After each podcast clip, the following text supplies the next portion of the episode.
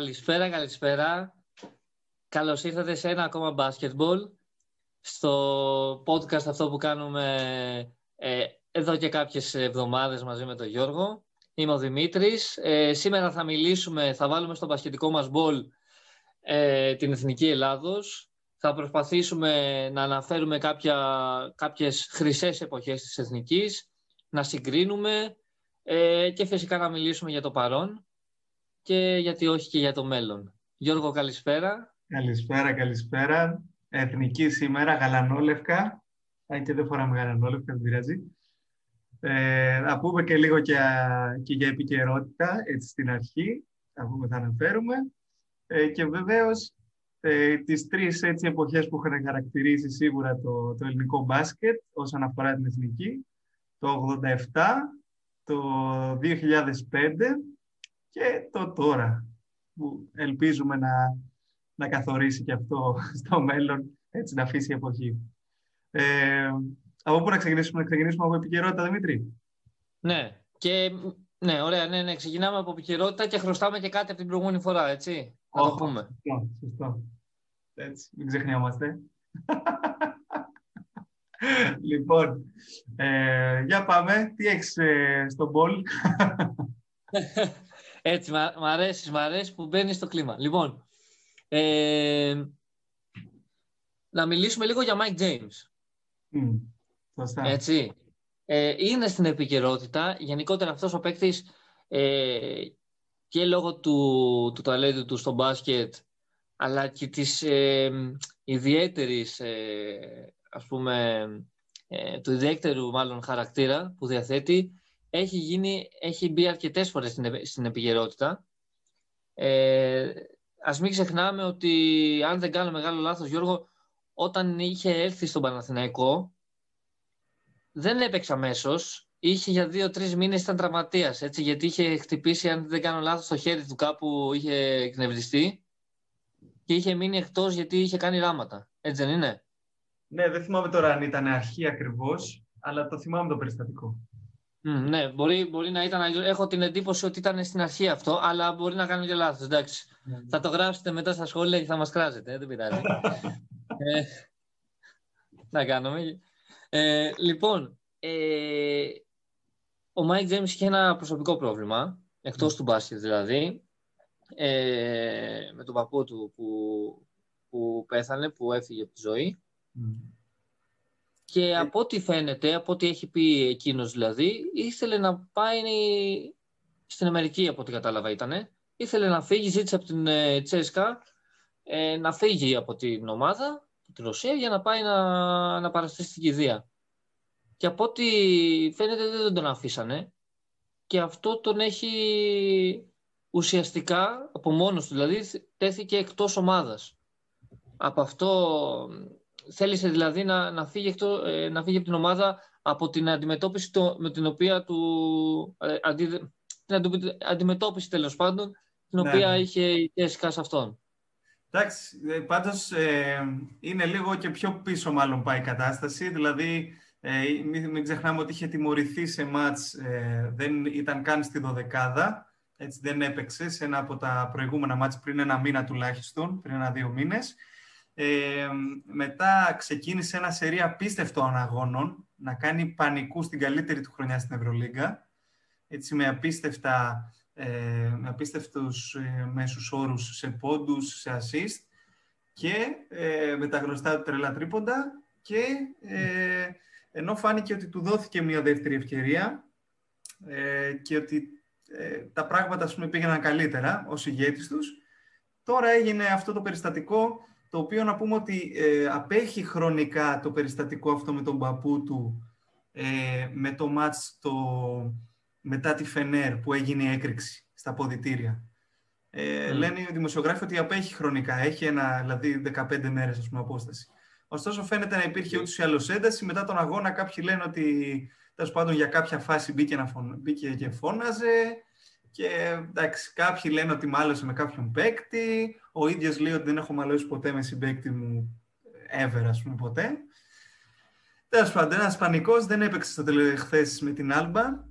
Ε, για να δούμε τώρα τι θα γίνει. Δύσκολο το βλέπω να μένει στην ομάδα. όπως Και, έχουν και γίνει. βέβαια το, το αποκορύφωμα διέγραψε τους πάντες από τα κοινωνικά δίκτυα. δηλαδή εμένα αυτό μου άβρισε την καρδιά, δεν μπορώ να το καταλάβω.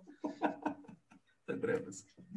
Ευτυχώς δηλαδή που δεν το δέχτηκα εγώ, που δεν δέχτηκα αυτή την... ε, Η, αλήθεια, η αλήθεια είναι ότι ο Mike James είναι από τους παίκτες οι οποίοι είναι πολύ ε, ε, μέσα στα κοινωνικά δίκτυα. Ε, πόσες φορές, ας πούμε, έχει, ε, έχει πει για ομάδες, για διάφορα, ας πούμε, μέσα από τα, μέσα από τα social. Οπότε και αυτό, εντάξει, αυτό λέει κάτι. Δηλαδή, ενώ είναι αστείο να το λέμε, ίσως, ε, Παρ' όλα αυτά, για αυτόν φαίνεται ότι έχει σημασία. Και Δηλαδή ότι αυτό είναι ουσιαστικό. ναι, Τέλος πάντων, εντάξει. Πάρα πολλές φορές σχολίαζε, συνέχεια σχολίαζε, δηλαδή για άσχετα θέματα Ναι, ναι. που δεν μπορούσαν καν, ε, έβγαινε και μιλούσε. Δηλαδή, όντως τα χρησιμοποιούσε πολύ. Ε, εντάξει, τέλος πάντων, θα δούμε τώρα. Ε, το θέμα ποιο είναι; Για μένα, το μεγαλύτερο θέμα είναι το εξής. Είναι ότι η Τζέσεκα, η οποία βρίσκεται, κάνει μια πολύ καλή χρονιά, έτσι, ε, και παλεύει με την Παρσελώνα για να δούμε ποιος θα πάρει την πρώτη θέση. Αν φύγει ο James, τα πράγματα αλλάζουν τραγικά. Έτσι, δηλαδή, ο James, όταν έχεις έναν παίκτη ο οποίος μπορεί σχεδόν κάθε βράδυ να σου έχει 22 πόντους και 10 assist, σημαίνει ότι από τα χέρια του περνάνε πάρα πολλές μπάλες. Όταν σου φεύγει αυτός ο παίκτης, τι θα γίνει, ποιος θα το αναλάβει αυτό το πράγμα. Δεν είναι απλό δηλαδή. Και ε, είμαι σίγουρος ότι, ε, ότι φεύγοντας ο James, αν φύγει, τώρα δεν ξέρω τι θα μπορέσει να βρει τσεσεκά μέσα στη χρονιά, αλλά όπως και να έχει, οι ομάδες που θα παλέψουν για την 8η και 7η θέση ε, πρέπει λίγο να τους τρέχουν τα σάλια που λένε. Δηλαδή, ε, βλέπουν ότι άμα καταφέρουν και μπουν στην οκτάδα και βρεθούν απέναντι στην Τζέσεκα, σίγουρα δεν θα την έχουν ως τόσο φόβητρο όσο την έχουν τώρα. Ε, βέβαια. Ακόμα, εντάξει, δεν έχει ακόμα παικταράδες, αλλά σίγουρα ε, σκέφτονται ότι αν καταφέρουν να μπουν έστω και 8η και πετύχουν την Τζέσεκα, ε, θα έχουν ελπίδες. Ωραία. Ε, ωραία, αυτά λοιπόν με το Mike James. Ναι, ναι. Σχολιάσουμε λίγο τώρα τη Ολυμπιακό και Παναθηναϊκό. Γενικότερα, έχεις κάποιο σχόλιο, δηλαδή κάποιο παιχνίδι που σου έκανε, που σου έκανε εντύπωση, κάτι που είδες που θα ήθελες ας πούμε να, να πεις; Εντάξει, έχουμε αυτά τα το τραγική κατάληξη με τις Αλγύρης ε, με τον Ολυμπιακό. Ε, αυτό το, το απανωτό. Ε, και με την Αρμάνη τώρα που έχασε. Ε, ωστόσο, νομίζω, εγώ γενικά, να πω για τον Ολυμπιακό, επειδή πολλά ακούγονται, ε, η άποψή μου ότι είναι ότι είμαστε εκεί ακριβώς που, που πρέπει να είμαστε. Τι θέλω να πω ότι η ομάδα είναι φτιαγμένη έτσι και το budget είναι φτιαγμένο έτσι, να μην το ξεχνάμε αυτό, γιατί παρότι πήραμε το Σλούκα φέτος, εντάξει, δεν έχουμε κανένα τεράστιο budget. Μακίσικ με τρελά μικρό ας πούμε, συμβόλαιο, σου κάνει τόσα πράγματα και οι υπόλοιποι παίκτες. Δεν έχουμε δηλαδή εκτός από τον Σλούκα και τον Χάρισον τρελά συμβόλαια. Ε, και πρέπει να παλεύουμε για την οκτάδα. Εκεί νομίζω ότι είναι η θέση μας. Τώρα, ε, δηλαδή, ε, για μένα κλειδί για την ομάδα, το έχω πει πολλές φορές και για εσένα Δημήτρη, είναι ο Χάρισον. Νομίζω, εντάξει, ε, άμα καταφέρει αυτός ο Χάρισον να σταθεροποιήσει λίγο το παιχνίδι του, να προσφέρει έστω ένα-δύο τρίποτα παραπάνω, όπως ήταν και με την Αρμάνη και με τη Ζαλγκύρης, αν το έκανε αυτό, πιστεύω θα είχαμε νικήσει. Ε, άμα καταφέρει, νομίζω αυτός είναι που μπορεί να αλλάξει την ομάδα. Είναι ποιοτικός παίκτης. Ο Μακίσικ μας δίνει απίστευτη ενέργεια, αλλά δεν είναι ποιοτικός παίκτης. Δηλαδή, στα τελευταία λεπτά δεν μπορεί να σου δώσει ε, μια απέναντι σε ένας εναντίον ενός σε άμυνα έτοιμη να σου δώσει καλάθι. Είναι λίγο δύσκολο. Δεν είναι τόσο ποιοτικός. Ναι. Συμφωνώ. Εγώ θα έλεγα ότι κάτι που δεν σχολιάζεται γενικότερα, εγώ θα έλεγα ότι φαίνεται μία μικρή απουσία, μία, φαίνεται μάλλον η απουσία του, του Παπα-Νικολάου για μένα. Δηλαδή βλέπω ότι κάποιες φορές στην άμυνα, ε, όχι ότι τα, όσοι προσπαθούν, ας πούμε, όσοι παίζουν στο 3, ότι δεν τα καταφέρουν τόσο, αλλά δίνει πολλά πράγματα ο Παπα-Νικολάου. Έχει μακριά άκρα, ε, παίζει καλές άμυνες γενικά και νομίζω αυτές, αυτό το καιρό το έχουμε χάσει λίγο. Και στην επίθεση, παρότι δεν είναι ένα υπερόπλο, γενικότερα έχει κάπως φέτος είχε μία σταθερότητα κάπως. ή τουλάχιστον προσπαθούσε να το βρει. Και γενικότερα είναι ένας παίκτης που βοηθάει ε, κυρίως σε άμυνα βέβαια, αλλά και στην επίθεση. Εγώ, εγώ όπως το βλέπω, δηλαδή κάπως σαν να λείπει. Δεν ευθύνεται βέβαια ο Παπα-Νικολάου, δεν είναι ο παίκτης βαρόμετρο που θα είναι και θα πάρουμε τα παιχνίδια, αλλά ε, το βλέπω κάπως να λείπει. Ναι, εντάξει. Ε, ναι, δεν ξέρω αν... Εντάξει, για Σπανούλη που λέγαμε, το συζητάγαμε τώρα και μεταξύ μας, ε, που έχουν ακουστεί πολλά, Ζαλγκύρη έπαιξε να πούμε ο Σπανούλη. Ναι. Ε, και, και παίζει και τώρα, έτσι. Ναι, δίνουμε, και... δίνουμε κάμια κλεφτή ματιά κι εμείς εδώ. στο Μπαρσελόνα Ολυμπιακός. Το οποίο δεν έχει ναι, ναι. ξεκινήσει και πολύ καλά, αλλά δεν πειράζει. Δεν μπορώ να καταλάβω ποιανού ήταν η ιδέα να κάνουμε podcast την ώρα που παίζει ο Ολυμπιακός. Τέλος πάντων. Ήταν για να αποφύγω το. Για, για να μην είμαι μόνος μου την ώρα που βλέπω αυτό το, το θέαμα. λοιπόν. Ε, ναι, τώρα θα δούμε για Σπανούλη. Εγώ νομίζω ότι ε, μια ανάλυση που άκουσα του Μπουντούρη ε, του Νίκο Μπουντούρη, που ήταν πρώην παίκτης και του Ολυμπιακού και του Παναθηναϊκού, πλέον προπονεί ας πούμε, μικρά παιδιά. Έχει τελευταία και μια φωνή έτσι μέσω των ε, social media που λέει διάφορες προτάσεις όσον αφορά το μπάσκετ. Ε, Τέλος πάντων, έκανε μια ανάλυση για το Σπανούλη που μου άρεσε πάρα πολύ και ουσιαστικά το, το συμπέρασμα ήταν ότι πρέπει σε έναν παίκτη, όχι μόνο με τον χρόνο, αλλά και γενικότερα σε έναν τέτοιο παίκτη που είναι σημαία για, ένα, για μια ομάδα, πρέπει να υπάρχει έτσι ένας σεβασμός ο οποίος να ε, συνεχώς να επιβεβαιώνεται, δηλαδή συνεχώς να του δείχνουν πόσο σημαντικός είναι στην ομάδα. Και όντως σε μένα μου άρεσε πολύ αυτό, γιατί έστω και ας μην καταφέρει να παίζει, τουλάχιστον να, ε, η παρουσία τους Σπανούλη ας πούμε, είναι τεράστια μέσα στο παιχνίδι του Ολυμπιακού, έστω και αν δεν παίζει και πρέπει αυτό να το λένε και δημοσίως, αλλά και στον ίδιο νομίζω. Ναι, σωστό, σωστό. Γενικότερα αυτό παίζει ρόλο στην ψυχολογία ενός παίκτη όταν αισθάνεται σημαντικός ε, σε όλους τους τομείς ε, σε μια ομάδα. Έτσι κι αλλιώς. Πόσο μάλλον ένας τέτοιος παίκτης, έτσι. Ναι, ναι, ναι. Που μιλάμε για τον καλύτερο Ευρωπαίο παίκτη σίγουρα της Ευρωλίγκας όλων των εποχών και από τους καλύτερους Ευρωπαίους παίκτες ε, που έχουν παίξει ποτέ.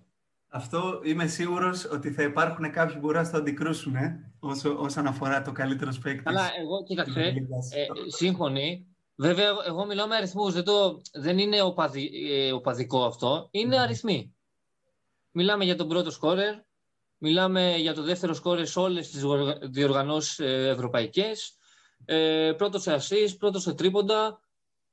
Δεν το λέω δηλαδή πραγματικά, δεν το λέω οπαδικά. Και εγώ μπορώ να σου πω ότι ο, ο Παπαλουκάς, ας πούμε, σε μια ομάδα είχε ε, τα χρόνια αυτά που έπαιξε καλά, τα δύο-τρία χρόνια, είχε μεγαλύτερο αντίκτυπο, ας πούμε, όταν βρισκόταν μέσα στην ομάδα. Ίσως. Ή ο Διαμαντίδης, ας πούμε, οργάνωνε όλη την ομάδα. Σύμφωνοι. Απλά μιλάω ξεκα... ε, καθαρά με, με αριθμούς. Mm. Ε, ελπίζω να το σώσα λίγο, όχι, ε. Μια χαρά. Ε, δεν θέλω να το αναλύσουμε πολύ αυτό το θέμα, γιατί θα κάνουμε εκπομπή που θα έχει... Θα... Ακριβώς πάνω έτσι, σε, κάποια, σε κάποιο δίλημα. Έτσι, Ακριβώς, μην το, μην, μην, το κάψουμε, μην το κάψουμε. Έτσι, έτσι, έτσι. Λοιπόν, για Παναθηναϊκό δεν έχω να πω πολλά. Ο Κάτας απλά το μόνο ε, ότι ο Κάτας ε, φαίνεται ότι δεν είναι από τους προπονητές που αφήνει να δει πολύ την ομάδα με το προηγούμενο σύστημα. Έχει βάλει απευθείας τη δικιά του φιλοσοφία. Εγώ το βλέπω δηλαδή, βλέπω στα συστήματά του, βλέπεις το, το τεσάρι ε, που παίζει πάντα στην baseline κάτω, αντί να είναι στο τρίποντο. Ε, έχει έτσι κάποια συγκεκριμένα το high-low του αρέσει, γρήγορο παιχνίδι. Θα δούμε με το Sandros αν θα ταιριάξει το στυλ. Εντάξει, δεν, ακόμα δεν μπορούμε να δούμε πάρα πολλά από τον Παναθηναϊκό. Έχει και πολλές απουσίες. Είναι λίγο δύσκολο να Ναι, ειδικά, ειδικά χθες, ας πούμε, χωρίς Παπαγιάννη και Παπαπέτρου. Ε, ναι. Ήταν μεγάλες απουσίες. Βέβαια, το παλέψανε σχετικά. Ναι, ναι, με τη δηλαδή... ναι, ναι, ναι. Ναι, ναι, δεν το, με τη ναι. Δεν, το, δεν πέσανε μαχητή, ας πούμε. Η διαφορά βέβαια ήταν τεράστια, φαινόταν, ειδικά με τις απουσίες.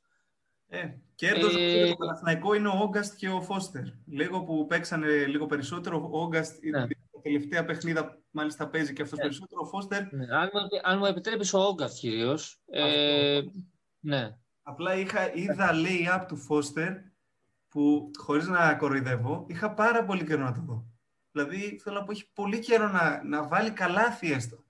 ε, ξέχασα χθες να δω, ας πούμε, πόσο καιρό είχε να βάλει ξανά καλάθι στην Ευρωλίγκα. Πόσα μάτια. Ναι. Επειδή δεν έπαιζε κιόλας. Ε, Τέλος πάντων, ε, για να δούμε αν μπορεί να τον έβαλε κιόλας. Πολλοί λένε ότι του δίνει ευκαιρία. Εγώ δεν ξέρω αν του δίνει τόσο ευκαιρία ή αν τον προβάρει για να τον δει κάποια ομάδα. Μήπως και τον πάρει. Mm. Μπορεί να το κάνει και, και γι' αυτό το λόγο. Ναι, λοιπόν. θα το δούμε, θα το δούμε. Ναι, δεν ξέρω πώς τους εμπιστεύεται τους παίχτες ο Κάτας. Εντάξει, θα το δούμε. Θα το δούμε όμως. Ε... Πάμε στο λίγο μέρος. Ναι, ναι, πάμε, πάμε, πάμε, πάμε. Να πω ένα, ένα μικρό. Τα άκουσε λίγο ο Μποχορίδης, ε. Όχι, ναι, από το Λάσο, γιατί έβαλε το ποδαράκι κάτω εκεί στο, όταν ε, προσγειωνόταν ο Τζέισι Κάρολ ναι, ναι. και γύρισε το πόδι του. Είναι δύσκολες φάσεις. Τι να πω. Δεν, εμένα ναι. δεν μου φάνηκε βρώμικο. Νομίζω θα μπορούσε να το έχει αποφύγει βέβαια κιόλας, αλλά δεν μου φάνηκε και βρώμικο. Εντάξει, εντάξει μάλλον ήταν ε, απροσεξία, ναι. Λοιπόν, ε, να πούμε τι... αυτό που χρωστούσαμε. Α, σωστά, σωστά. Πρέπει να πούμε και αυτό που, χρωστά, που χρωστούσαμε. Ωραία, χρωστάμε, χρωστάμε την πρόβληση. Μπράβο, χρωστάμε την πρόβλεψη για την Ευρωλίγκα. Δεν θα κάνουμε τώρα κάποια ανάλυση. Έτσι, έτσι. Θα πούμε απλά, απλά την, την οχτάδα που βλέπουμε. Ε, όπως τις βλέπουμε, θα πούμε και ένα Final Four, θα πούμε και ένα νικητή. Έτσι, τώρα και ό,τι, ό,τι γίνει. Λοιπόν, πάμε.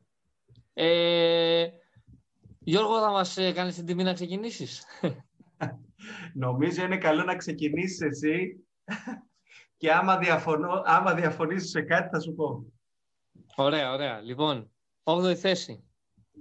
Ολυμπιακός. Μπράβο. Α, δεν ακούω διαφωνία. Ωραία, πολύ ωραία. Για να δούμε, πολύ για καλά. να δούμε και τη συνέχεια. Με ενδιαφέρει συνέχεια και θα σου πω. λοιπόν, 7η, 7η θέση Φενέρ. Mm. Καλό, έχει πάρει τα πάνω της, έτσι. Για να Ωραία. Έκτη θέση Βαλένθια. Βαλένθια. Έκτη θέση. Για προχωρά. Ωραία. Πέμπτη θέση. Ζενίτ. Ζενίτ, σωστό. Τρίτη θε, ε, τέταρτη θέση ε, Μιλάνο, Αρμάνι, Ολύμπια πλέον. Ναι, ναι. Δεύτερη θέση Τρίτη, ε, τρίτη, θέση, συγγνώμη. Ε, Ρεάλ. Ρεάλ. Και δεύτερη πρώτη. Μπαρτσελώνα Τσέσκα. Δεύτερη Μπαρτσελώνα, πρώτη Τσέσκα. Πρώτη Τσέσκα. Ε, εγώ νομίζω ότι η Τσέσκα θα πέσει στην τρίτη θέση. Ε, η Μπαρτσελώνα θα μείνει πρώτη. Ε, το Μιλάνο θα βγει δεύτερο. Ε, η Ρεάλ, η οποία δεν μου γεμίζει καθόλου το μάτι. Ξέρω ότι έχει πολλά χρόνια μαζί, αλλά τέλος πάντων δεν μου γεμίζει γενικά το μάτι. Ρεάλ τέταρτη. Τα υπόλοιπα συμφωνώ. Ε, θα διαφωνήσω μόνο με το εξής. Δεν νομίζω ότι η Βαλένθια θα μπει στην οκτάδα. Νομίζω θα μείνει έξω και θα μπει στην οκτάδα. Είμαι ανάμεσα μίας ε, εκ των ε, Εφές και Ζαλγκύρης. Εφές και Ζαλγκύρης. Ναι. Ε, η Εφές... Ε, ε, μία από τις δύο. Θα πω, θα πω Ζαλγκύρης, επειδή μου αρέσει ο τρόπος που παίζει. Ωραία, ωραία, ωραία. Εντάξει. Ε, τέλεια. Λοιπόν, ε, ας μείνουμε σε αυτό, λέω. Ας μείνουμε έτσι, σε αυτό. Έτσι, έτσι. Ας μείνουμε σε αυτό και... Ας πάμε, ας πάμε, ας πάμε στο, στο κυρίως μέρος, αυτό που θέλαμε έτσι πολύ σήμερα να, ε, Ακριβώς. να αναλύσουμε σε μια αγαπημένη, στην επίσημη αγαπημένη που λένε και όλοι, ε, την εθνική μας ομάδα και ας ξεκινήσουμε από πίσω, από μια ιστορική χρονιά την οποία και οι δύο δεν ζήσαμε και ούτε ζούσαμε νομίζω την περίοδο που έγινε. Και ε, η περίοδος αυτή δεν είναι άλλη από την περίοδο του, του 87 ε, με μια μεγάλη εθνική ομάδα που άνοιξε το δρόμο και για τους επόμενους. Ήταν μια εξαιρετική ιστορική ε, χρονιά για το ελληνικό μπάσκετ ήταν η χρονιά που πολλοί ε, αγάπησαν τον μπάσκετ, πολλοί γνώρισαν τον μπάσκετ που δεν το γνώριζαν πριν και ε, φανήκανε και ευρωπαϊκός τουλάχιστον κάποια ελληνικά ταλέντα που αφήσαν ιστορία όχι μόνο στο ελληνικό μπάσκετ και στο ευρωπαϊκό, αλλά και στο παγκόσμιο μπάσκετ. Και έγινε εθνικό σπορ το μπάσκετ, έτσι; Έτσι ακριβώς. Έτσι ακριβώς. Αυτή, αυτή η γενιά ευθύνεται που πραγματικά στην Ελλάδα ως κυρίαρχο άθλημα, ε, αν και υπάρχει αρκετό, αρκε, αρκετή στήριξη προφανώς και στο ποδόσφαιρο που είναι δημοφιλής άθλημα, αλλά νομίζω το εθνικό μας ε, σπορ είναι το μπάσκετ. Και υπάρχει δι, ιδιαίτερη αγάπη και ήταν εκείνη η γενιά ο λόγος ο οποίος ε, ε, κτίστηκαν γήπεδα μπάσκετ, ε, ομάδες αρχίσανε να, να φτιάχνουν ακαδημίες ε, και πολλά άλλα και παίχτες γεννιόντουσαν και θέλανε, παιδιά γεννιόντουσαν και θέλανε όταν παίζαν μπάσκετ να γίνουν σαν, σαν αυτούς τους αθλητές, ας πούμε. Έτσι. Ε, Ε, ναι. Να σου πω, να πούμε μόνο ότι ε, για το ρόστερ εκείνης της χρονιάς, αν και νομίζω οι περισσότεροι τα βασικά στελέχη θα τα γνωρίζουν εκείνης της χρονιάς, ε, ωστόσο καλό είναι έτσι να αναφέρουμε ε, και όπου χρειαστείς, όπου θέλεις Δημήτρη και ε, κάτι πιο αναλυτικό, ε, λες έτσι ελεύθερα. Ε, να πούμε ότι ε, θα πω έτσι τα ονόματα λίγο. Ε, ο προπονητής της ομάδας ήταν ο Κώστας Πολίτης. Ε, συνήθως πολλές φορές καταραφήνουμε και το τελευταίο προπονητή, αλλά ε, ήταν ένας προπονητής ε, έτσι, που έμεινε ορόσημο. Εγώ θυμάμαι ε, να τον ακούω σαν σχολιαστή ε, μεγάλο και να λέω ποιος είναι αυτός; Και να τον ψάχνω και να βλέπω ότι ήταν ε, ας πούμε, ο, ο προπονητής αυτής της μεγάλης ομάδας.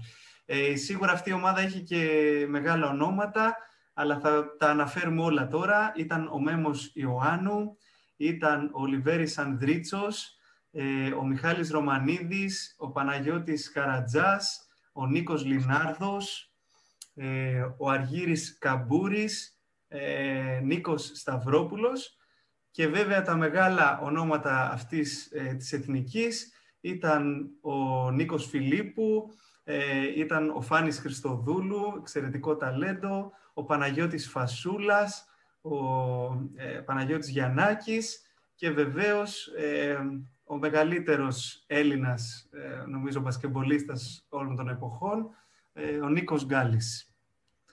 Ε, νομίζω, εντάξει, αρκετά καλό ρόστερ. θα το ήθελες. θα, θα, θα, θα το ξεπερνές, εντάξει. Μια χαρά. Εξαιρετικά. Να πούμε, ε, αν δει κάποιος τα, τα στατιστικά εκείνης της χρονιάς, ε, πολύ ιδιαίτερα στατιστικά και ατομικά, αν θέλει κάποιος να τα αναλύσει, αλλά και ομαδικά. Ε, τώρα, τι να πρωτοποιήσει για εκείνη την ομάδα. Εγώ να πω μόνο το εξής έτσι, έβλεπα κάτι ε, πρόσφατα, έτσι, μια, ένα αφιέρωμα σαν ντοκιμαντέρ, και έλεγε ο, ο προπονητής, ο Κώστας Πολίτης, ότι στην αρχή και στο training camp, camp, ας πούμε, αλλά και στην αρχή του πρωταθλήματος, έψαχνε να βρει τον playmaker της ομάδας. Κανείς θα πει, εντάξει, γιατί ποιος playmaker, έχεις τον Γκάλι, ας πούμε, τι θέλεις. Και όμως ο Γκάλης ήταν μια μηχανή σκοραρίσματος και είχες μαζί και τον Παναγιώτη Γιαννάκη, ο οποίος ε, ερχόταν από χρονιά απίστευτη, με πολύ μεγάλο μεσόωρο πόντων, ε, πάνω από 20 και ε, ερχόντουσαν αυτά τα δύο ας πούμε φοβερά όπλα να συνεπάρξουν στην ίδια πεντάδα και εκεί ήταν λέει που ο Γιαννάκης ας πούμε ήταν πιο έτοιμος λέει να δεχθεί το ρόλο του playmaker και γι' αυτό ας πούμε θα δούμε πολλές φορές αντί κάποιος αυτά τα παιχνίδια τον Παναγιώτη Γιαννάκη να κατεβάζει την μπάλα. Να κατεβάζει την μπάλα και ε, ουσιαστικά η πρώτη κίνηση ήταν να δώσει την μπάλα στο, στον Γκάλι. Δηλαδή ανοιγόντουσαν, ε, ανοιγό, ε, ξεμαρκαριζόταν ο Γκάλης και την υποδεχόταν και ε, όταν ε, εκείνος είχε την μπάλα υπήρχε μια ιδιαίτερη κινητικότητα στη, στην αντίπαλη άμυνα, ας πούμε. Υπήρχε πρόβλημα. Ε, έχει, ιδιαίτερη, έχει ιδιαίτερο ενδιαφέρον το ότι στο πρώτο παιχνίδι που, που παιξαμε ε, στο, το 87 δηλαδή, παίξαμε με τη, με τη Ρουμανία, ο Γκάλης πέτυχε 44 πόντους στο πρώτο παιχνίδι. Καλό, καλό ξεκίνημα νομίζω, έτσι. Εντάξει. Και για Τρομερό ξεκίνημα. Μέσος όρος ε, μέσος όρος νομίζω όλης της ε, διοργάνωσης ήταν 37 πόντι. Έτσι, μέσος όρος όλης της διοργάνωσης, παρακαλώ. Όχι 37 χρονών, 37 πόντι, έτσι.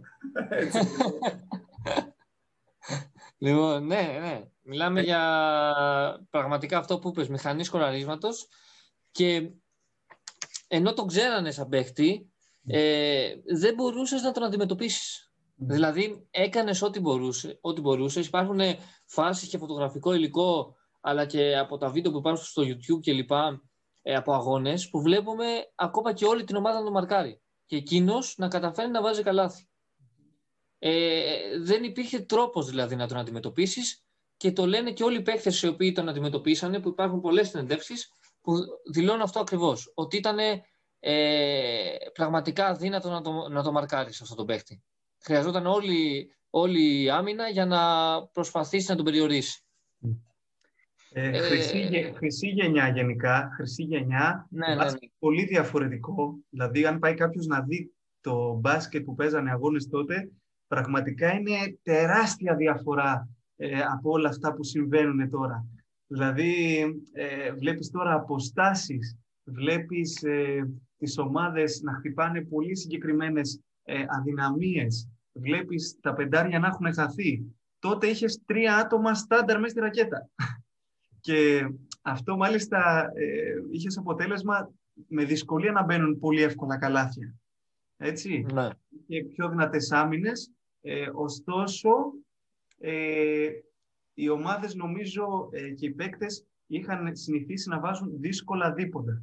Αν μου πεις ένα χαρακτηριστικό του μπάσκετ τότε για μένα είναι το, το physical play και τα δύσκολα δίποντα. Physical play και δύσκολα δίποντα. Ναι, ναι. Και δεν υπήρχε τόσο τρίποντο. Αυτό που είπες, αυτό που είπες, δεν υπήρχε τόσο τρίποντο. Εγώ λίγο τον ήξερα βέβαια τον, ε, τον Χριστοδούλου, δηλαδή σαν όνομα και αυτά, επειδή ε, η αλήθεια είναι όταν, όταν δεν είναι κάτι της γενιάς σου, είναι λίγο δύσκολο να κοιτάξεις πίσω. Ναι. Να δεις, ας πούμε, τι, ε, τι έγινε, ας πούμε, και αυτά. Μπορεί να είναι ενδιαφέρον, σίγουρα. Αλλά είναι λίγο δύσκολο τώρα να δεις ένα αγώνα ε, ας πούμε, πριν, που έγινε πριν 20 χρόνια, ας πούμε.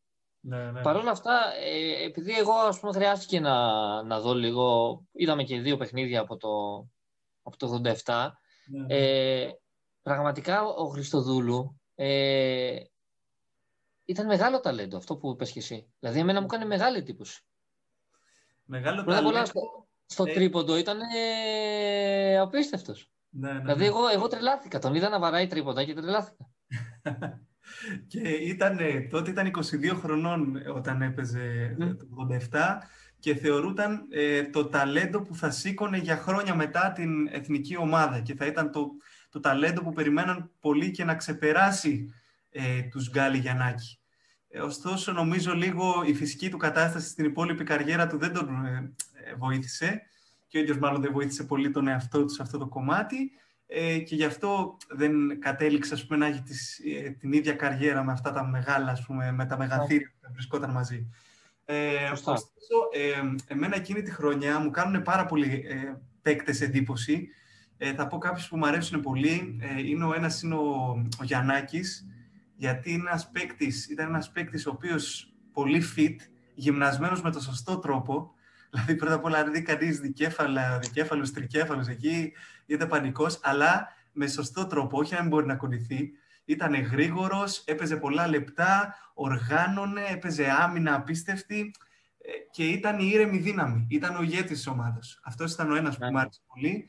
Ε, και ο άλλος ε, ήταν ο Φασούλας, ο οποίος ένας πολύ λεπτό παίκτης, πολύ λεπτός παίκτης, Ωστόσο, έκανε και μια καριέρα απίστευτη, αλλά και εκείνη τη χρονιά ε, αντιμετώπισε, αν δει κανείς, μόνο, μόνο ημιτελικό και τελικό, να δει κανείς, να δει λίγο το ρόστερ, να δει μόνο τους αντιπάλους της αντίπαλης ομάδας, θα πει Πού πας, ρε Φασούλα. Πού πας, ρε Φασούλα, σου πούμε, απέναντι σε αυτούς, πραγματικά. Και όμως ε, με απίστευτο ε, θράσος έτσι και γενικά σε αυτή την ομάδα μου έκανε εντύπωση ότι οι Δημήτρη είχαν απίστευτη αυτοπεποίθηση. Δηλαδή οι παίκτες είχαν μια σιγουριά, τους έβλεπες. Απίστευτη αυτοπεποίθηση, ταλέντο βέβαια σίγουρα, αλλά και αυτοπεποίθηση. γενικότερα ο ψηλός της ομάδας μας ήταν καλή φασούλα.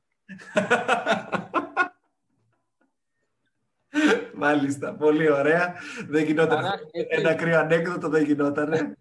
πριν, πριν το Spider-Man. Ο άνθρωπος αράχνει πριν το Spider-Man, έτσι. Έτσι, έτσι, έτσι. Ο οποίος, ο οποίος ε, ήταν πρώτος σε, σε blog, σε κοψίματα, με 43 στο, στο, στο Ευρωμπάσκετ το 87.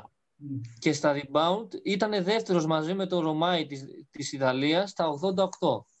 Μάλιστα. Ε, τι να πούμε, εντάξει, νομίζω επειδή θέλουμε να πιάσουμε και τις, ε, και τις υπόλοιπες έτσι, περιόδους του ελληνικού μπάσκετ, ε, νομίζω ε, σε σύγκριση που θα κάνουμε θα πούμε αν είναι και κάτι ακόμα. Ε, αλλά ναι, ναι, ναι. να προχωρήσουμε έτσι στο... Ναι. Απλά να αναφέρω μόνο, να αναφέρω μόνο ότι κέρδισε τότε ε, δύο φορές την, ε, την Ιουγκοσλαβία. Όχι, μισό λεπτό. Ναι, και ήταν να πούμε, η Ιουγκοσλαβία ήταν, ε, ήταν ακριβώς η, η ομάδα η οποία κυριαρχούσε στο ευρωπαϊκό μπάσκετ. Η οποία έβγαζε πάντα τα μεγαλύτερα ταλέντα και ε, στον τελικό απέναντι σε ένα μεγαθύριο που ήταν η Σοβιετική ε, Ένωση ε, κατάφερε ας πούμε, να, να πάρει αυτό το μεγάλο τίτλο μέσα στο ΣΕΦ. Ε... Ναι, συγγνώμη. Ε, κερδί, κέρδισε, συγγνώμη, αυτό ήταν το λάθος μου. Κέρδισε η Ελλάδα δύο φορές Σοβιετική Ένωση, με συγχωρείς. Α, ναι, ναι. Ε, ναι, ναι, ναι. Και η Ιουγκοσλαβία ήταν το νούμερο δύο της ε, κατάταξης τότε. Mm. Η, ε, στην Ευρώπη. Θέλω ήταν η, δεύτερη δύναμη με τρομερούς παίκτες. Mm. Ε, και... Ε, και ιστορικά η Ιουγκοσλαβία, επειδή μάλιστα ε, περιείχε και αρκετές χώρες που μετά ας πούμε, και χωρίστηκαν και ας πούμε, είδαμε ταλέντα και από, ε, από άλλες χώρες, είδαμε πάντα έβγαζε πολύ πλούσιο μπασκετικό ταλέντο. Δηλαδή ναι. το να κάνει κάτι τέτοιες νίκες η Ελλάδα ήταν κάτι ε, ε εξωπραγματικό. Πολύ δύσκολο ναι, ναι. για τα τότε δεδομένα. Και αν Συγχώρεσέ με. το ελληνικό μπάσκετ. Ε, Τώρα, νομίζω, Δημήτρη, ναι. Ναι, έχεις δίκιο. Ε, να προχωρήσουμε, αλλά συγχώρεσέ με, ναι, δεν ναι. μπορώ να μην αναφέρω τους παίχτες της Ιουγκοσλαβίας πραγματικά, ναι. ενώ δεν είναι της γενιάς μας, τους ξέρουμε. Ναι, γιατί είναι πολύ μεγάλοι παίχτες. Συγγνώμη, λίγο να αναφέρω μόνο ονόματα. Δράζεν Πέτροβιτς, Αλεξάνδρ Πέτροβιτς, Αλεξάνδρ Τζόρτζεβιτς, Τόνι Κούκοτς, Ζάρκο Πάσπαλιε, Ντόραν Γκρίμποβιτς, Ζόρα Ράντοβιτς, Στόγιαν Βράκοβιτς, Ράτκο Ραντοβάνοβιτς, Βλάντο Ντίβατς, Ντίνο Ράτζα και Ντάνκο Τζβετζιτσιάνιν. Μάλιστα. Μιλάμε τώρα... Ότι πολλοί από αυτούς μπαίνουν ή μπήκαν στο Hall of Fame, έτσι, και μιλάμε για απίστευτα και ασύλληπτα ονόματα για την Ελλάδα. Απίστευτα και ασύλληπτα ονόματα. Όσο και μεγάλος να ήταν ο Γκάλης για μας, τα ονόματα εκείνα φάνταζαν ε, τεράστια. Οπότε το μέγεθος νομίζω και εμείς δεν μπορούμε να καταλάβουμε ακριβώς ε, εκείνης της εποχής. Λοιπόν, ναι. να πάμε όμως και ε, σε περιόδους που, ε, σε μια περίοδο που ζήσαμε ε, και ε, απέκτησε γενιά... περισσότερο εμείς. Ε, ναι, στη γενιά ουσιαστικά του 2005, ε, βέβαια ε, δεν θα μιλήσουμε μόνο για το 5, γιατί ε, μιλάμε από το 3 ουσιαστικά αυτή η γενιά μέχρι και το 11 περίπου, 10-11. Έτσι, ναι, που ναι. ήταν... Να φύγουν και οι τελευταίοι. Ήταν... Μπορεί να μείνει και ο Σπανούλης λίγο ακόμα, αλλά η γενιά ουσιαστικά είχε φύγει. Ναι, ναι, ναι. Ακριβώς, ακριβώς. Αυτό. Ε, θες, να πεις, ε, θες να πούμε ρόστερ;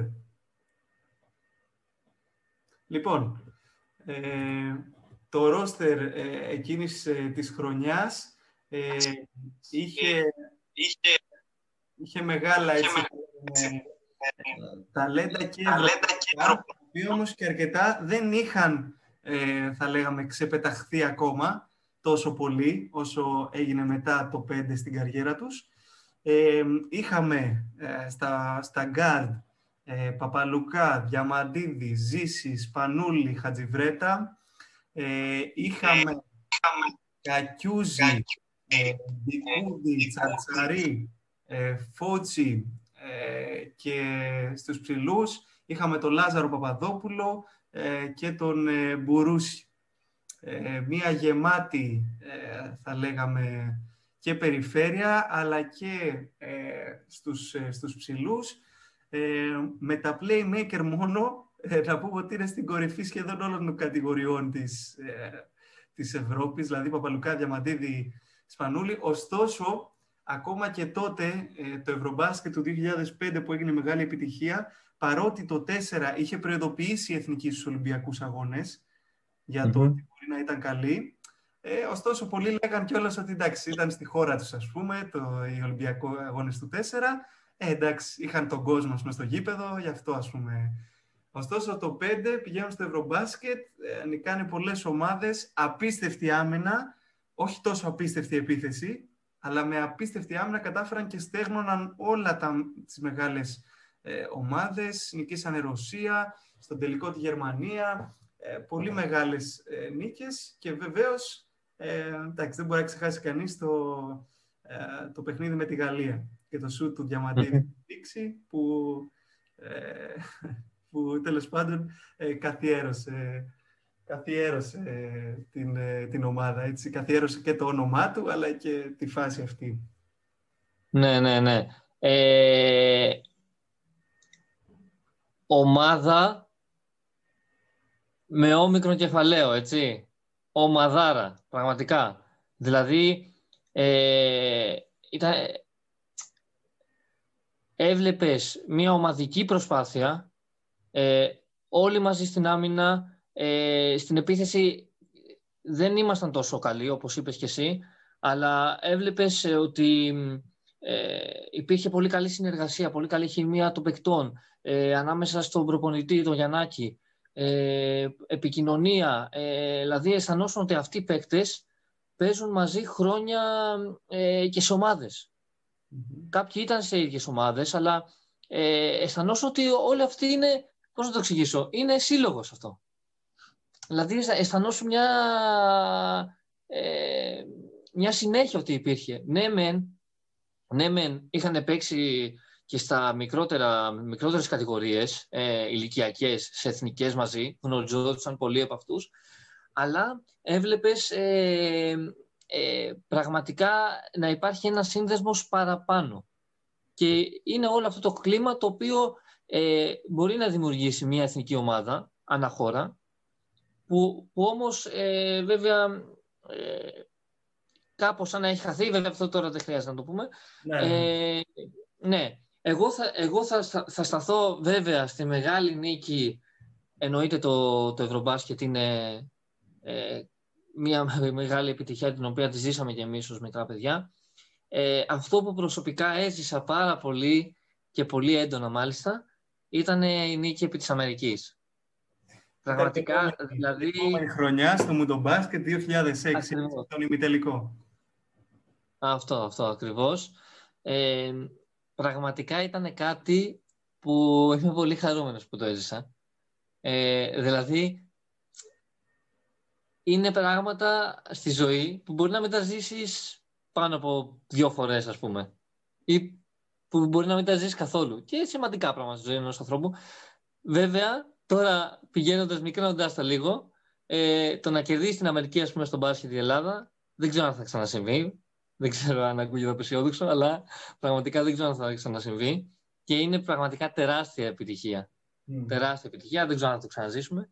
Ε, ναι, να σου πω... με, ονόματα, με ονόματα που τα ακούς, ε, Εθνική Αμερικής, έτσι, με, τα, με ονόματα που τα ακούς και τρέμεις, με Λεμπρόν μέσα, με με ε, Wade, με Anthony. Εντάξει, βέβαια να πούμε την αλήθεια, ήταν νέοι ακόμα, αλλά δεν, ήτανε, δεν τους πήραν το κολέγιο. Είχαν παίξει ήδη τρει-τέσσερι χρονιές στο NBA. Ο, ο Wade τη χρονιά εκείνη είχε πάρει πρωτάθλημα με τους Heat. Οπότε δεν ήταν Επίσης... και, και εντελώς ναι. Ωστόσο ήταν νέοι, αλλά και πάλι εδώ είδαμε πέρυσι μία φουρνιά Δημήτρη αποδυναμωμένη της ε, Αμερικής και πάλι δεν μπορούσαμε να την, ε, δεν μπορείς, ας πούμε, ε, να, τη, να την ξεπεράσει η Ελλάδα, ας πούμε. Ναι, ναι, ναι. Εντάξει, βέβαια η αθλητικότητα της, ε, των παιχτών της Αμερικής είναι τεράστιο προτέρημα. Τεράστιο προτέρημα, δεν μπορούμε να το καταλάβουμε, αλλά ε, ε, είναι πραγματικά... Ε, μεγάλη δυνατότητα την οποία έχουν γιατί δουλεύουν έτσι. Ναι. Και νομίζω, Δημήτρη, ε, η παρέμβαση του Γιαννάκη και ο συνδετικός κρίκος αυτών των δύο εθνικών ομάδων που ήταν ο Γιαννάκης, ε, νομίζω ήταν πολύ σημαντικό. Δηλαδή, ε, κατάφερε η ομάδα, έδειχνε εμπιστοσύνη και θυσίαζαν οι παίκτες. Θυσίαζαν, δηλαδή, ε, μιλάμε τώρα για Παπαλουκά, Μαντίδη παίκτες που θα μπορούσαν να σου πούνε, όπα, φίλε, εγώ εδώ είμαι το νούμερο ένα. Και όμως δεν ναι, χτύπησαν ναι, ναι. τα κεφάλια τους, δεν χτύπησαν τα κεφάλια τους ε, παρόλα αυτά ε, θυσίασαν για την ομάδα, παίζαν όλοι ρόλους ε, και παρότι υπήρχε δυσκολία στην επίθεση, ε, παρόλα αυτά σφίγγαν όλα τα δόντια, παίζαν ομαδικά, μεγάλα παιχνίδια, μεγάλες νίκες και ε, για μένα να ξέρεις Δημήτρη, ε, μετά το 2005 ήταν η πρώτη φορά, θυμάμαι, μετά τον ημιτελικό και μετά τον τελικό και τις δύο φορές που ήθελα και τρελαινόμουν πραγματικά να βγω να σκάσω την μπάλα να βγω έξω, να ναι. σκάψω την και να βαρέσω σουτ. Ε, αυτό το έκανε μια εθνική ομάδα και είμαι σίγουρος ότι αυτό έγινε και το 87. Για μένα έγινε αυτό το 2005. Οπότε αυτή η ομάδα, αυτές οι επιτυχίες ε, σε πολύ κόσμο δώσανε χαρά και αναγκάσανε να ασχοληθεί με το μπάσκετ και να το αγαπήσει. Και για μένα πάλι η καλύτερη εθνική ομάδα που φτιάχτηκε ποτέ, που βίωσε, που είδα εγώ, ήταν το 2008 στους Ολυμπιακούς Αγώνες νομίζω ότι ήταν η χρονιά η οποία όλοι μας οι παίκτες ήταν στο peak τους. Ή αν όχι στο peak τους, ήταν έστω λίγο μετά το peak τους. Δηλαδή, Διαμαντίδης σε απίστευτη κατάσταση το 2008. Παπαλουκάς, απίστευτη κατάσταση, είχε πάρει Ευρωλίγκες, MVP στη ΤΣΣΚΑ. Ναι, ναι, ναι. Σπανούλης είχε γυρίσει από το NBA Είχε γυρίσει από το NBA ο Σπανούλης βελτιωμένος, Ζήσης πολύ πιο γυμνασμένος, Βασιλόπουλος στα καλά του, ε, τώρα ξεχάσαμε να το πούμε για το Βασιλόπουλο, ε, ναι. Μπορούσης πολύ βελτιωμένος, έτσι, ε, καμία σχέση με το 2005 που δεν έπαιρνε και πολύ χρόνο. Ε, όλοι οι παίκτες, Τσαρτσαρής, Φώτσης, απίστευτοι, ε, θυμάμαι να τους βλέπω στο, στο προολυμπιακό τουρνουά και να λέω φέτος πάμε για μετάλλιο. Ήταν και τόσο καλό το μπάσκετ που παίζανε ναι. και τόσο καλή κατάσταση που δυστυχώς χάσαμε από την Αργεντινή ε, τότε και αποκλειστήκαμε, αλλά χάσαμε στο τέλος, το παλέψαμε. Νομίζω ότι ήταν η καλύτερη εθνική ας πούμε αυτής της φουρνιάς. Ναι. Και Baby Shark, έτσι. Σωστό. Πώς το ξέχασα αυτό; Πού το Baby Shark.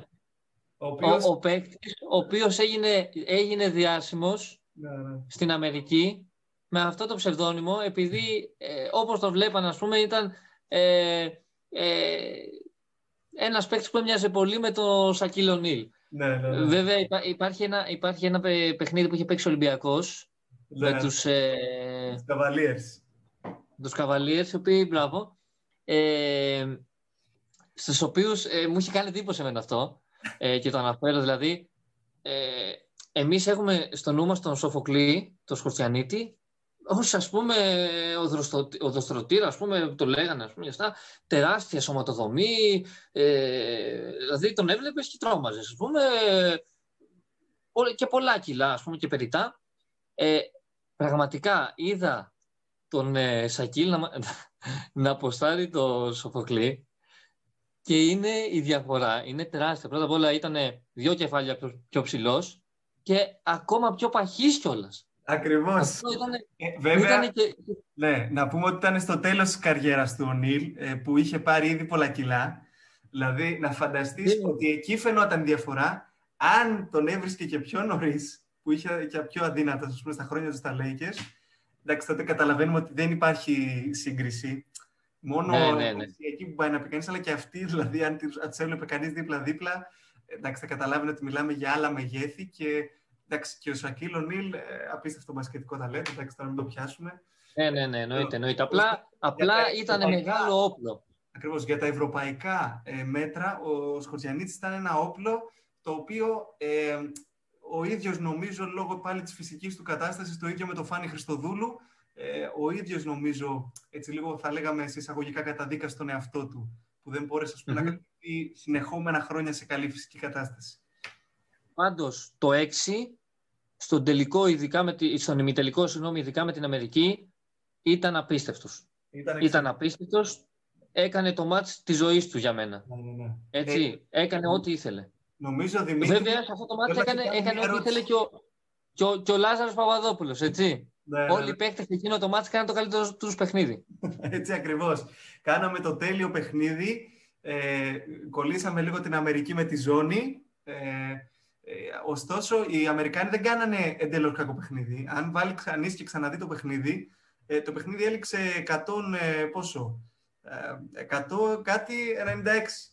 Ε, δηλαδή ήτανε, δεν ήταν ότι κρατήσαμε την Αμερική στους ε, 50 πόντους. 60 σκοράραν κι αυτοί. Αλλά η Ελλάδα έκανε ένα απίστευτο παιχνίδι τότε. Ε, νομίζω για μένα κορυφαίο παιχνίδι της εθνικής ομάδας στο μπάσκετ. Δεν θα έχει ξανά... Ναι, ναι, ναι. Είναι Σύμφωνα, Γενικά. εννοείται. Ωστόσο, Ναι, έχω ναι, ναι, ερώτηση ναι. να σου κάνω. Η Τριγκαδόρικη, η οποία πάντα και ανάμεσα στους παλέμαχους παίκτες υπάρχει και ο καθένας, νομίζω, υποστηρίζει τη δικιά του γενιά. Ε, οι παλιοί σίγουρα το υποστηρίζουν, αλλά οι καινούργοι, εντάξει, δεν ξέρω τι κάνουν ακριβώς. Ε, ποια χρονιά θεωρείς πιο μεγάλη μπασκετικά, το 87 ή το 5? Και όταν λέω 87 και 5, και την ίδια τη χρονιά, αλλά και τις, ας πούμε, κοντινές τους. Λοιπόν, κοίταξε. 87 και 5, 92. Συγχαρητήρια. Ωραία. Λοιπόν, κοίταξε, κοίταξε.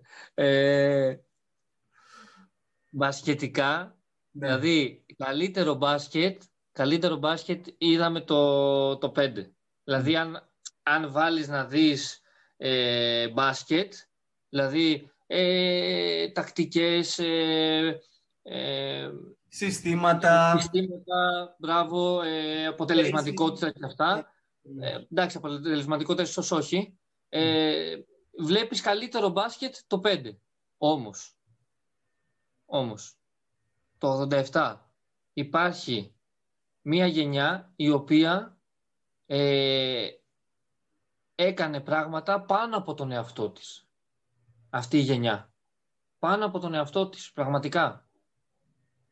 Ε, ένας κορυφαίος παίχτης, ένας παίχτης ο οποίος αν πήγαινε στο NBA λένε πολύ ειδικοί, ειδικοί έτσι, ότι θα έκανε μεγάλη καριέρα και στο NBA, ε, ο, ο οποίος έκανε ό,τι ήθελε όπως είπαμε και πριν, ένας απίστευτος Γιαννάκης, παίκτες στα, στα καλύτερά τους όλοι, ε, α, είναι πολύ μεγάλο δίλημα αυτό, έτσι.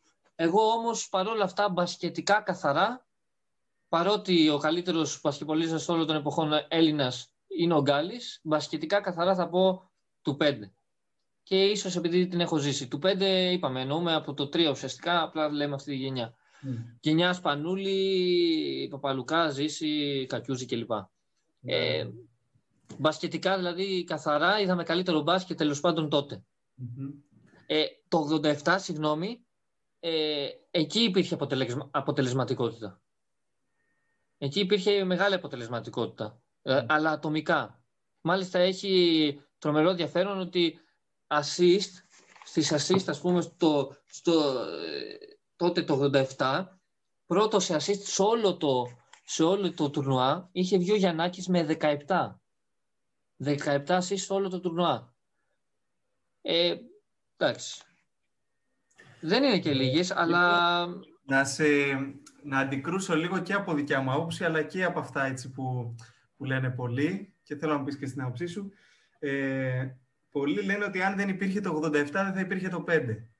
Από την Εννοείται. άποψη ότι, ότι άνοιξε έναν δρόμο ότι μπορεί πολλοί και από αυτούς που παίζαν το 5 να αγάπησαν τον μπάσκετ τόσο και να είχαν ως ανάμνηση αυτή τη μεγάλη ας πούμε περίοδο. εννοείται, εννοείται. Εγώ συμφωνώ σε αυτό. Και το, και Εγώ το, αυτό άλλο το πιστεύω. είναι, το άλλο είναι ότι νομίζω το 5 συγκεκριμένα, που έγινε η πρώτη επιτυχία, ε, ε, δεν αντιμετώπισε νομίζω η Ελλάδα το 5 σε εκείνο το Ευρωμπάσκετ τόσο μεγάλες ομάδες όσο η Εθνική το, ε, το, 80, ε, το 87. Ε, ωστόσο Ναι. νομίζω τα επόμενα χρόνια οι ομάδες που είχε απέναντι, ε, απέναντί της η Εθνική ε, δηλαδή το 6, το 7, το 8 με Ισπανία, ε, Αμερική, ε, όλες οι ομάδες αυτές ήταν νομίζω το επίπεδο πάρα πολύ υψηλό. και κατάφερε να φέρει και μετάλλια και επιτυχίες. Ε, μάλιστα, εντάξει, υπήρχε μια ξηρασία ας πούμε, μετά το 6, αλλά ε, ωστόσο κατάφερε απέναντι σε πολύ μεγάλες ομάδες πάλι να κάνει επιτυχίες. Νομίζω, νομίζω ότι εμένα, αν με ρώταγες ποια ομάδα θα ήθελα να δω τώρα, θα έλεγα και εγώ του 5. Αλλά νομίζω η ομάδα του Όπο, 87... Ε, Όχι ποια ομάδα θα. Όνειρο. Έδωσε το όνειρο στις επόμενες γενιές να, να καταφέρουν κάτι τόσο μεγάλο. Βέβαια, πάλι μία ένσταση και αντικρούω και τον εαυτό μου, η ομάδα του 87 είχε ε, πλεονέκτημα έδρας. Δεν το ξεχνάμε αυτό.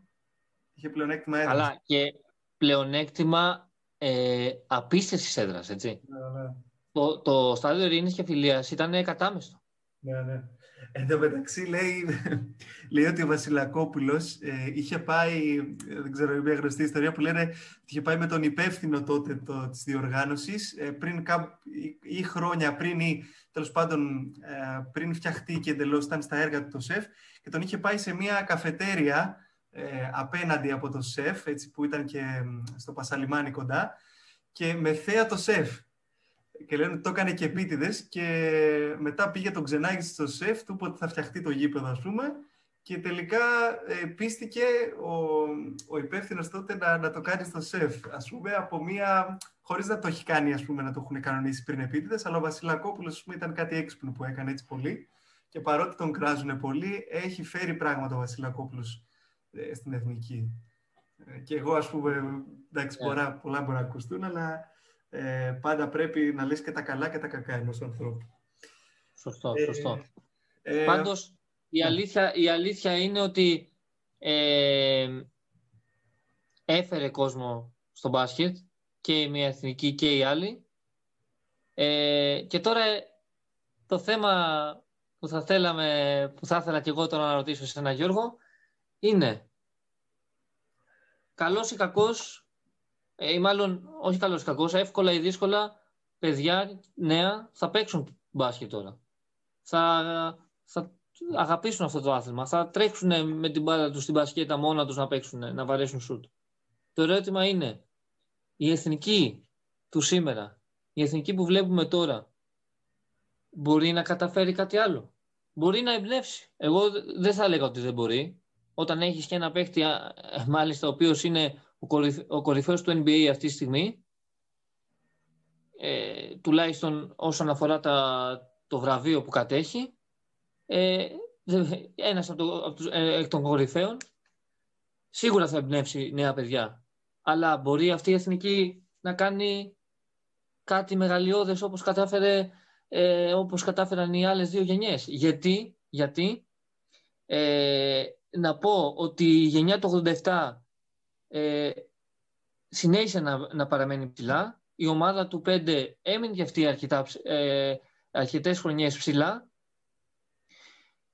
Από τότε όμως υπάρχει μια ξηρασία στο, στο ελληνικό μπάσκετ όσον αφορά τις εθνικές και δεν έχουμε δει κάποια μεγάλη επιτυχία. Ναι, ναι. Εντάξει, νομίζω Δημήτρη, αρχικά ε, ε τώρα μετά από χρόνια ας πούμε αν κάποιος φτιάξει την ονειρική του, ας πούμε, δωδεκάδα της Εθνικής ε, αυτή την περίοδο, ε, έχει μέσα ταλέντο. Έχει μέσα ταλέντο. Ε, για χρόνια, ας πούμε, βλέπαμε ότι υπήρχε ξηρασία λίγο από θέμα ταλέντων, που ακόμα υπάρχει. Δηλαδή, δεν μπορείς να δεις πάρα πολλούς Έλληνες παίκτες καινούριους με τέτοιο ταλέντο, έτσι, όπως εκείνες τις, τις χρονιές. Μιλάμε για μοναδικά ταλέντα που αφήσαν ιστορία στο, στο ευρωπαϊκό και παγκόσμιο μπάσκετ. Έτσι. Δεν έχουμε τώρα τόσο μεγάλη πληθώρα ταλέντων. Ωστόσο, νομίζω αυτή η ομάδα έχει δυνατότητες με Αντετοκούμπο, με Καλάθι, με Σλούκα, ε, με ε, Παπα-Νικολάου και Πρίντες να βοηθήσουν στα, στα τελειώματα έτσι, της καριέρας τους που ό,τι μπορούν να δώσουν. Με Μίτογλου και Παπαπέτρου που έρχονται ας πούμε φουριόζοι. Ε, Κορσέη, ο οποίος ε, κάνει καλές χρονιές τις τελευταίες δύο σεζόν. Ε, με, με, τα αδέλφια, με τα αδέλφια Κούμπο, τον Κώστα και τον Αλέξη, ας πούμε, να έρχονται από πίσω, που δεν ξέρεις πώς θα βγουν. Με Ματζούκα, που ας πούμε βλέπουν πολύ ως ε, μεγάλο ταλέντο. Ε, ξέρεις τι, και υπάρχει, τον Παπαγιάννη, δεν, δεν έχεις πει τον Παπαγιάννη, σε παρακαλώ. σε παρακαλώ. Που για να βγει ψηλός στην Ελλάδα κάνουμε αμάρ για να βγει κάποιος ψηλός. Έτσι. ας πούμε. Ε, ωστόσο, νομίζω το πρόβλημα αυτής της εθνικής τα τελευταία χρόνια είναι ότι δεν ταιριάζει ακριβώς μπασκετικά το ρόστερ. Δεν ταιριάζει μπασκετικά. Αλλά, αλλά εδώ θέλει μία προσοχή που νομίζω πρέπει να την προσέξουμε. Το 2005 και η, η χρονιά εκείνη, οι χρονιές εκείνες, ήταν μία ομάδα που πάλι μπασκετικά δεν ταίριαζε πολύ. Γιατί είχες Παπαλουκά Διαμαντίδη στα γκάρτ που παίζαν τον περισσότερο χρόνο, οι οποίοι και οι δύο δεν είχαν σουτ. Και δεν είχαν εξαιρετικό σουτ. Δηλαδή, ο Διαμαντίδης το βελτίωνε συνέχεια συνέχεια, αλλά δεν είναι ε, ο σουτέρ. Οι ομάδες πάλι θα αφήναν τον χώρο τους. Έτσι. Οπότε μπασκετικά θα λέγαμε στο μπάσκετ, έτσι, το spacing το καινούριο, υπήρχε πάλι θέμα. Είχε θέματα η ομάδα. Απλά αυτό που είχε ναι. πάντα η ομάδα και αυτό το πιστώνει το Γιαννάκης ήταν ότι ήταν πρώτα απ' όλα δεμένη, υπήρχε ένα δέσιμο ας πούμε στην ομάδα ε, και το δεύτερο ήταν ε, νομίζω ότι παίζαμε απίστευτη άμυνα. Με την άμυνά σου την απίστευτη θα καλύψεις και τα ελαττώματά σου στην επίθεση. Και νομίζω ε, αυτό πρέπει να γίνει και τώρα. Πρέπει να χτιστεί η ομάδα στην άμυνα και έχει τους παίκτες για να το κάνει αυτό και με τον βελτιωμένο Παπαγιάννη στο 5 πλέον και τις δυσκολίες με το σου του Αντετοκούμπο στην επίθεση και το σου του Καλάθι θα τις καλύψουμε μέσω της άμυνάς μας. Γιατί αυτοί οι παίκτες θα πρέπει να παίζουν μαζί. Κάτι άκουγα που έλεγε να έρχεται ο Καλάθης από τον πάγκο και τέτοια. Δεν υπάρχει. Δεν υπάρχει. Δεν υπάρχει. Ε, Όταν έχετε ένα τέτοιο παικταρά, τελείωσε. Αν και ο, ο Διαμαντίδης και ο Σπανούλη, ο Παπαλουκάς και ο, Σπανού, και ο Διαμαντίδης, συγγνώμη, δέχτηκαν στην καριέρα τους να έρχονται από τον πάγκο. Να το πούμε αυτό. Ενώ ήταν παικταράδες. Και οι δύο και στις ομάδες τους και στην εθνική. Έτσι. Ωστόσο, αυτοί οι παίκτες θα παίζουν μαζί. Τελείω. Θα έχουμε θέμα στην επίθεση. Τελείω. Πρέπει να το καταλάβουμε αυτό. Θα υπάρχει Το θέμα είναι να σφίξει η άμυνα. Εγώ πάντως, να σου πω κάτι σε αυτό. Εγώ μία πεντάδα που βλέπω, ας πούμε, που θα ήθελα να, να τη δω να ξεκινάει μαζί, ε, και την είδαμε δηλαδή και στο, τώρα και στο παγκόσμιο. Ε, Σλούκα, ε, Καλάθι, Παπαπέτρου, ε, Μίτογλου θα πω. Μίτογλου. Ε, όχι, συγγνώμη. Ε, Αντετοκούμπο. Αντετοκούμπο, συγγνώμη. Αντετοκούμπο. Και, πώς, πώς; Αντετοκούμπο και Παπαγιάννη. Και θα σου πω, ή παπαγιαννη ή Μίτογλου. Μάλιστα. Ξέρεις τι θα σου πει κάποιος για την επίθεση σε αυτά, Δημήτρη; Θα σου πει ότι, κοίτα, φιλαράκο, καλάθις δεν μπορεί να σουτάρει. Αντιτοκούμπο δεν μπορεί να σουτάρει. Παπαγιάννης Σιμίτογλου, εντάξει, δεν έχουν αξιόπιστα σουτ. Έτσι. Ε, και έχεις και τον Παπαπέτρο, ο οποίος δεν είναι σουτέρ. Θα σου πει θα έχεις μέσα τέσσερα άτομα από τα πέντε τα οποία δεν μπορούν να σουτάρουν. Και ο Σλούκας, που έχει καλό σουτ, δεν είναι σουτέρ. Επίσης. Γενικά νομίζω η επίθεση μας θα έχει θέμα. Γιατί δεν είχαμε ναι, σουτέρ σαν Ελλάδα. Δεν είχαμε σουτέρ. Σύμφωνα. Ναι, ναι, ναι. Και έχεις και δίκιο σε αυτό που λες. Εννοείται. Βέβαια, για να πούμε την αλήθεια, η Ελλάδα αυτή τη στιγμή για να βρει σουτέρ, Έλληνα, Έλληνα σουτέρ, πρέπει να κοιτάξεις αρκετά χαμηλά για το επίπεδο της εθνικής για να βρεις. δηλαδή, να, να πάρεις το Γιαννόπουλο. Που το Γιαννόπουλο δεν τον υποτιμώ, απλά δεν μπορεί να παίξει σε αυτό το επίπεδο. Δεν μπορεί να παίξει. Είναι σουτέρ. Το παιδί έχει, έχει σε αυτό, ας πούμε, ταλέντο στο σουτ. Πραγματικά. Να, να σε διακόψω λίγο νομίζω σε αυτό το επίπεδο μπορεί να παίξει. Το θέμα είναι ότι όταν θα πάρεις τον Γιαννόπουλο και τον κάθε Γιαννόπουλο, που είναι σουτέρ, σημαίνει ότι θα κόψεις τη θέση από έναν μεγαλύτερο, ας πούμε, από έναν παικταρά, θα λέγαμε. Αυτό είναι. Ότι δεν, ποιον θα κρατήσω έξω; Δεν θα πάρω ναι, εγώ... τον Λάου. Δεν θα ναι. πάρω... Ποιον δεν θα πάρω; Κάποιον δεν θα πάρεις. Είτε όταν, όταν είναι να πάρεις αυτός. Ναι, βέβαια η αλήθεια είναι ότι το Γιαννόπουλο, ο Γιαννόπουλος κάνει μόνο αυτό το πράγμα στο γήπεδο. Ισχύει. Γι' αυτό ε, λέω ότι δεν μπορεί να σταθεί. Κάνει αυτό. το κάνει καλά, ναι. αλλά είναι το μόνο που κάνει. Δεν κάνει κάτι άλλο. Εντάξει. Βέβαια, ε, Δημήτρη, με καλάθι ε, Σουλούκα και Αντετοκούμπο, ε, δεν χρειάζεσαι και πολλούς άλλους ανθρώπους να κάνουν κάτι παραπάνω. Χρειάζεσαι έναν άνθρωπο που θα σουτάρει. Μπασκετικά, το καταλαβαίνω αυτό και αρκετοί λένε γιατί δεν φτιάχνουν την εθνική με σουτέρ παιδιά, είναι δύσκολες αποφάσεις. Πώς, πώς θα πάρεις δηλαδή μια απόφαση να κόψεις έναν παίκτη τέτοιο; Και μάλιστα τώρα υπάρχουν και φήμες, ας πούμε, όχι φήμες, που, από τις δηλώσεις του Σπανούλη που είπε ότι μπορεί να παίξει και αυτός. Να παίξει και ο ίδιος. Ναι, ναι. Μπορεί και ο Ζήσης, ας πούμε. Που πάλι μετά περιορίζει ακόμα περισσότερα τα πράγματα σε πολλά θέματα. Ωστόσο, αν πει ο Σπανούλης δεν θέλει να παίξει, δεν ξέρω πώς μπορεί κάποιος να το κόψει αυτό. Αυτό. Και ο, και ο, και ο Ζήσης και ο Μπουρούσης. Πώς θα τους πεις μην έρθετε. Εντάξει. Βέβαια, ε, ναι, εντάξει. Είναι διαφορετικές λίγο περιπτώσεις, νομίζω. Αυτό. Γιατί αν δει κανείς τα σώματά τους, ας πούμε, ο Ζήσης και ο Σπανούλης, αν δει κανείς τα σώματά τους, έχουν κρατηθεί σε καλύτερη φυσική κατάσταση από πολλούς νεαρούς παίκτες. Ναι, σύμφωνα. Άλλο ότι η ταχύτητά του μπορεί να μην είναι. Και σε μεγάλα ναι, τουρνουά ναι. τους θέλεις. Ασυζητητή. Ναι, κοίταξε, ναι. Και ο, ο Μπουρούς, ας πούμε, γιατί ίσως εκεί θα θέλεις να καταλήξεις, δεν είναι το ίδιο. Δεν έχει κρατηθεί. Ναι, βέβαια, δεν είναι το ίδιο. Ωστόσο... Ναι, ναι. Βέβαια, βέβαια για τον Μπουρούση, συγγνώμη, δηλαδή αν θα, αν θα έπρεπε η, η Εθνική να κάνει μια ε, ε, ας πούμε υπέρβαση όσον αφορά την ποιότητα, ας είναι παιδιά ο Μπουρούσης. Δηλαδή έχει δώσει τα πάντα για την Εθνική, ας πέσουμε ένα επίπεδο στο mm. ψηλό μας για να έρθει ο Μπουρούσης. Και ας είναι πιο αργός. Και ας και ας και ας να είναι ο Μπουρούσης. Δηλαδή έτσι το βλέπω εγώ. Έτσι, έτσι. Ε... Κάποιοι είναι της άποψης, ας πούμε, ότι δεν είναι φιλανθρωπία, ότι οι χρονιές αυτές δεν έρχονται πολλές φορές και τέτοια. Ωστόσο, ο Μπουρούσης έχει υποστηρίξει την εθνική σε χρόνια που φύγανε όλοι.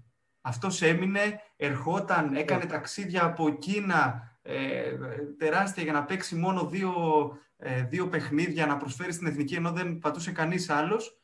Ε, εντάξει, δηλαδή έχει δώσει απίστευτα πράγματα στην εθνική και, και όλα αυτά τα παιδιά. Έτσι, Σπανούλη, Ζήσης, ήταν παράδειγμα και, και για τους επόμενους.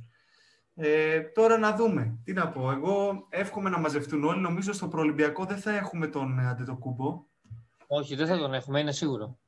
Οπότε θα παλέψουν εκεί να δούμε ο, ε, ότι, ο, λένε ότι ο Πιτίνο θα είναι προπονητής. Ναι.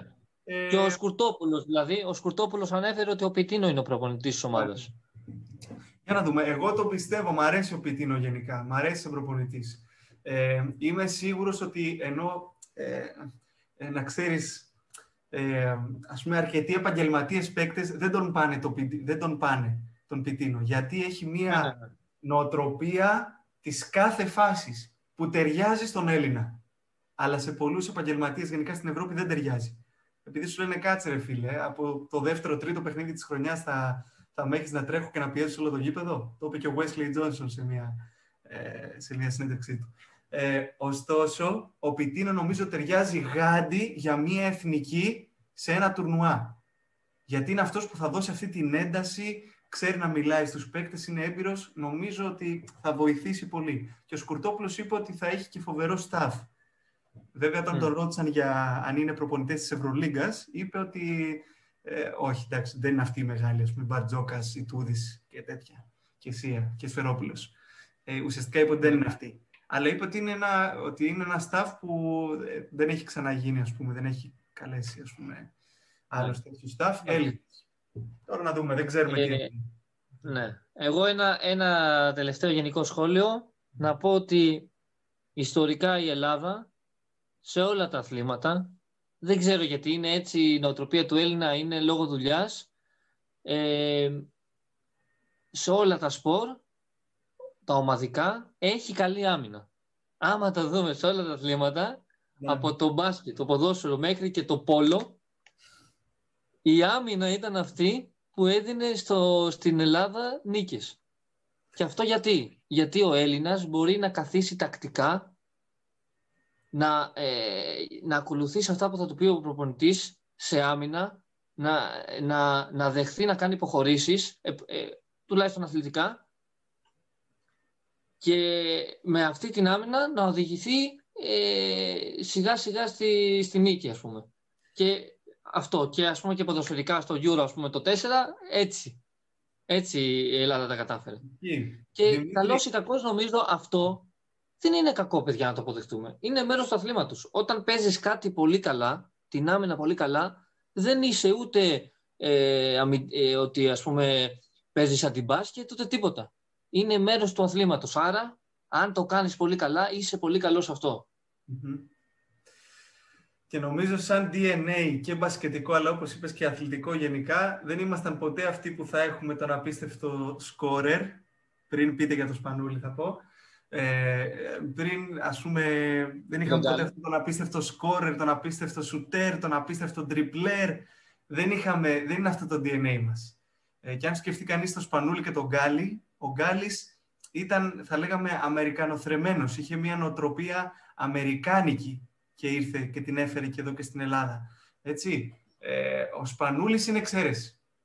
Ο Σπανούλης είναι εξαίρεση στον κανόνα. Δεν έχει ξαναβγεί με τέτοιος σκόρερ.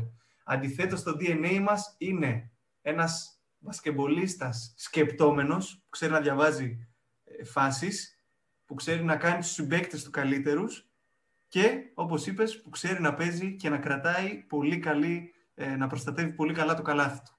Αυτό ήταν πάντα το DNA μας. Έτσι Να δούμε. Μακάρι, έτσι, μακάρι η εθνική, ε, η εθνική να μας δώσει χαρές ε, όπως ήταν οι προηγούμενες. Ε, σε αυτό το podcast, podcast, λοιπόν, έτσι, αναλύσαμε λίγο τις τρεις αυτές ε, γενιές, τις δύο μεγάλες γενιές του ελληνικού μπάσκετ και την τρίτη που ελπίζουμε να μας φέρει έτσι πάλι χαρές. Ε, και βέβαια είπαμε έτσι και στην αρχή κάποια πράγματα της επικαιρότητας. Ε, Δημήτρη, λοιπόν, νομίζω ότι ε, να κλείνοντας έτσι να πούμε ότι ε, καθώς και ο Ολυμπιακός τώρα βλέπουμε είναι στις τελευταίες φάσεις του. Βλέπουμε τον Ολυμπιακό με την Παρσελώνα για να δούμε τι θα κάνει.